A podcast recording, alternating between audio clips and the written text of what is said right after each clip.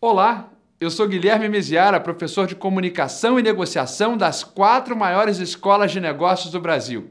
E eu quero agradecer a você pelo tempo, por ter parado o que estava fazendo para assistir esse vídeo. E prometo trazer aqui três dicas excelentes para que você consiga influenciar as pessoas, engajar sua equipe e vender muito bem a sua ideia.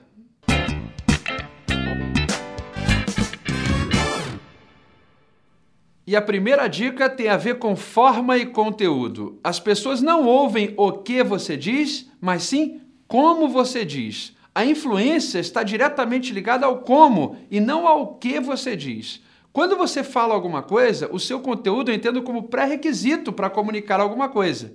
Mas eu preciso pensar na forma, em como isso vai ser abordado para realmente influenciar as pessoas. O que influencia numa comunicação é a forma como você fala. E o que é a forma? É a sua expressão corporal, a sua expressão facial e o seu tom de voz. Eu vou trazer aqui uma pergunta, eu quero que você pense na resposta. Quantos animais de cada espécie Moisés colocou na arca? Pensou na resposta? A resposta é zero. Que eu perguntei a você quantos animais de cada espécie Moisés colocou na arca e até ontem tinha sido Noé.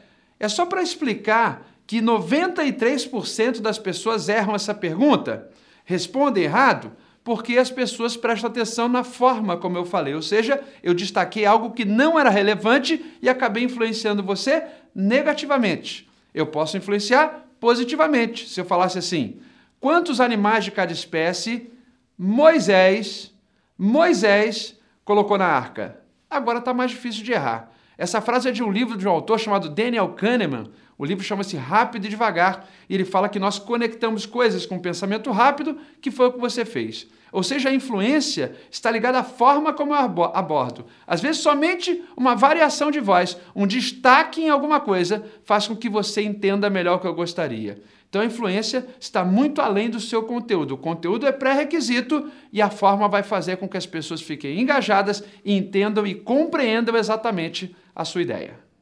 A segunda dica tem a ver com as palavras proibidas ou que devem ser evitadas numa apresentação.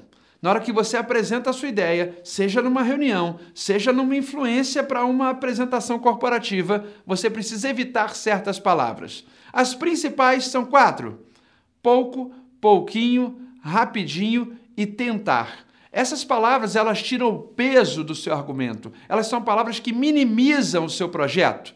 O pouco e pouquinho dão ideia de que você vai falar muito rápido ou de forma rasa. Quando eu falo que eu vou falar um pouco do Rio de Janeiro, é uma coisa. Se eu falar que eu vou falar dos principais aspectos do Rio de Janeiro, melhor. Outro falar que eu vou falar um pouquinho das atrações de Orlando, é uma coisa. Outra que eu vou falar das principais e mais atrativas e mais interessantes atrações de Orlando, tem mais chance de influenciar. Então é a mesma ideia. Se eu for falar das belezas naturais do Rio de Janeiro, uma coisa é falar um pouco das belezas naturais do Rio e outra é falar das principais belezas naturais.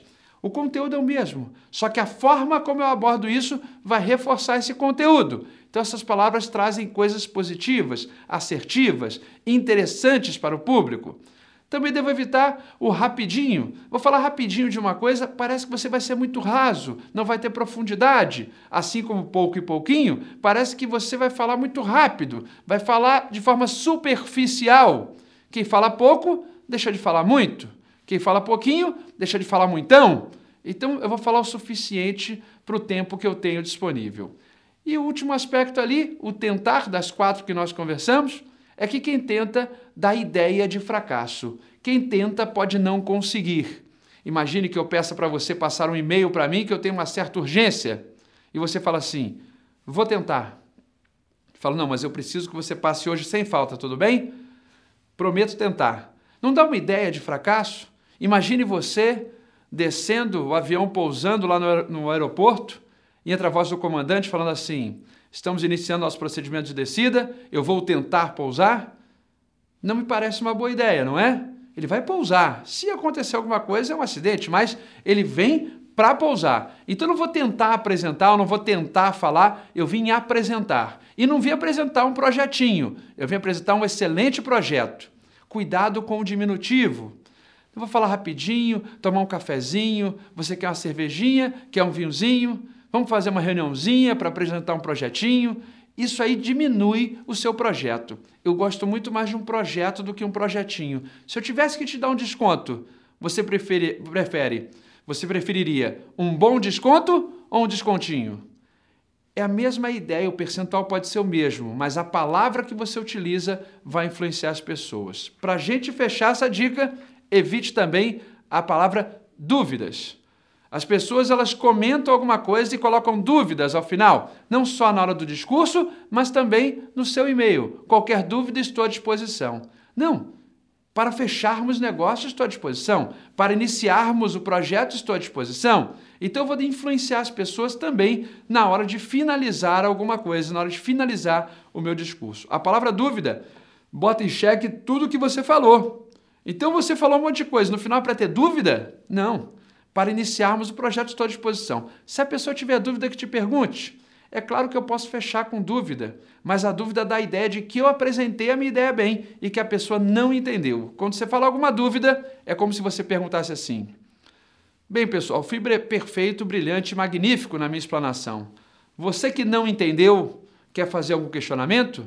Então a dúvida é sempre de quem recebe. Então, se eu tiver que falar alguma coisa assim, que eu fale para mais informações, para aprofundar o tema, estou à disposição. Para comentar mais sobre o tema, estou à disposição, sempre de forma assertiva e positiva e não de forma negativa. Para finalizar, importante entender que as pessoas elas não quando você fala alguma coisa, as pessoas elas precisam entender, elas computam o que você fala, mesmo que você bote o não na frente por exemplo, chega para uma criança e fala: Olha, pode brincar aqui, só não pode colocar a mão na tomada. Pediu para botar a mão na tomada. Então não fale isso. Olha, para ser honesto, porque parece que você foi desonesto antes. Olha, eu não quero parecer arrogante, porque parece arrogante. É possível? Vamos fazer um teste. Eu quero que você não pense num elefante rosa, que você não pense num avião, que você não pense num carro de polícia não é possível. Então não traga a cabeça da pessoa ao que você não deseja que ela pense. Traga somente coisas positivas, interessantes para direcionar essas pessoas para que elas realizem e cumpram a ideia que você promete. E o nosso terceiro e último aspecto do vídeo tem a ver com a decodificação, ou seja, a pessoa compreender aquilo que você quis falar. Porque se ela não compreender, é zero de chance dela ser influenciada. Mas se ela compreende, tem chance de ser influenciada. Injusto isso, não é? Se ela não entende, é zero. Se ela entende, tem chance. Mas é assim que funciona. Então eu não vou assinar, por exemplo, um contrato que eu não entenda o que está escrito.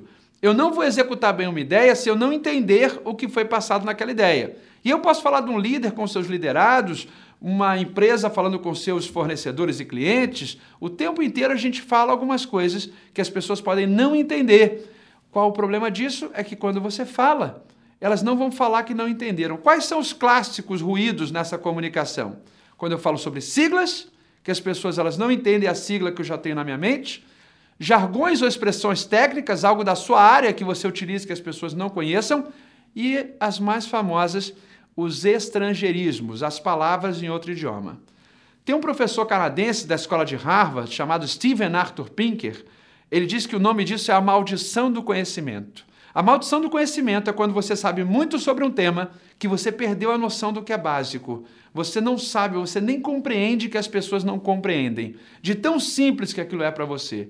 E todos nós sofremos da maldição do conhecimento. Sabemos muito sobre um tema, mas perdemos a noção do que, do que é básico para o outro. E as siglas, jargões técnicos e palavras de outro idioma são os reis aí nesse sentido. Eu vou trazer só dois exemplos para a gente concluir o vídeo, para você entender como isso funciona, algo que na minha mente é claro e que para o outro não seja tão claro.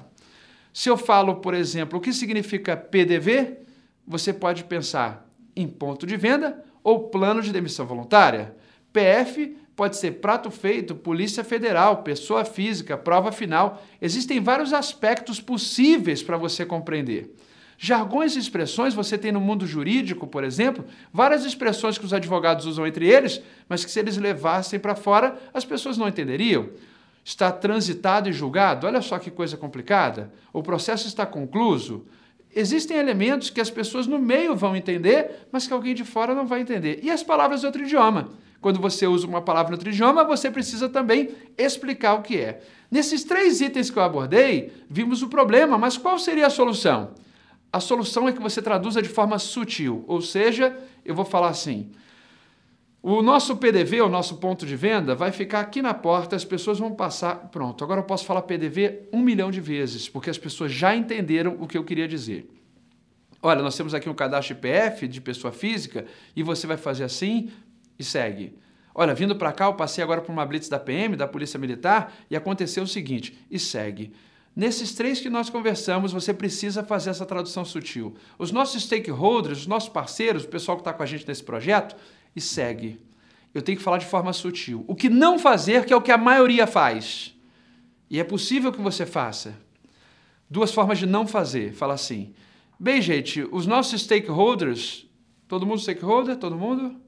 As pessoas não vão falar que não sabem. Elas vão ficar sem graça, constrangidas. E outra do que não fazer é falar assim: bem, gente, os nossos stakeholders, que para quem não sabe são as partes interessadas, agora me chamou de ignorante. Quando eu falo para quem não sabe, dá uma ideia muito ruim, como se só eu dominasse aquilo. Você já deve ter visto no início de uma apresentação a pessoa falando assim: Olá pessoal, bom dia. Para quem não me conhece, eu sou Guilherme Miziara. E eu pensei: para quem te conhece, qual é o seu nome? Não faz sentido, mas as pessoas vão replicando isso. Então, olá pessoal, sou Guilherme Miziara. Para quem me conhece e para quem não conhece é o mesmo nome. Então, isso pode denotar uma certa arrogância quando você traduz como para quem não sabe, quem não sabe, todo mundo sabe. Pode parecer de uma forma ruim que você está explicando aquilo. Então, o que você vai fazer? Traduzir de forma sutil. Quem já sabe não vai achar que você está dando aula da sigla ou da expressão e quem já sabe e quem não sabe vai conseguir entender no contexto. Então, traduza de forma sutil, torne o código simples para o outro para que ele consiga entender e dessa forma seja influenciado. Agradeço o seu tempo, desejo que você coloque em prática essas três dicas e que consiga muito sucesso na influência do seu público.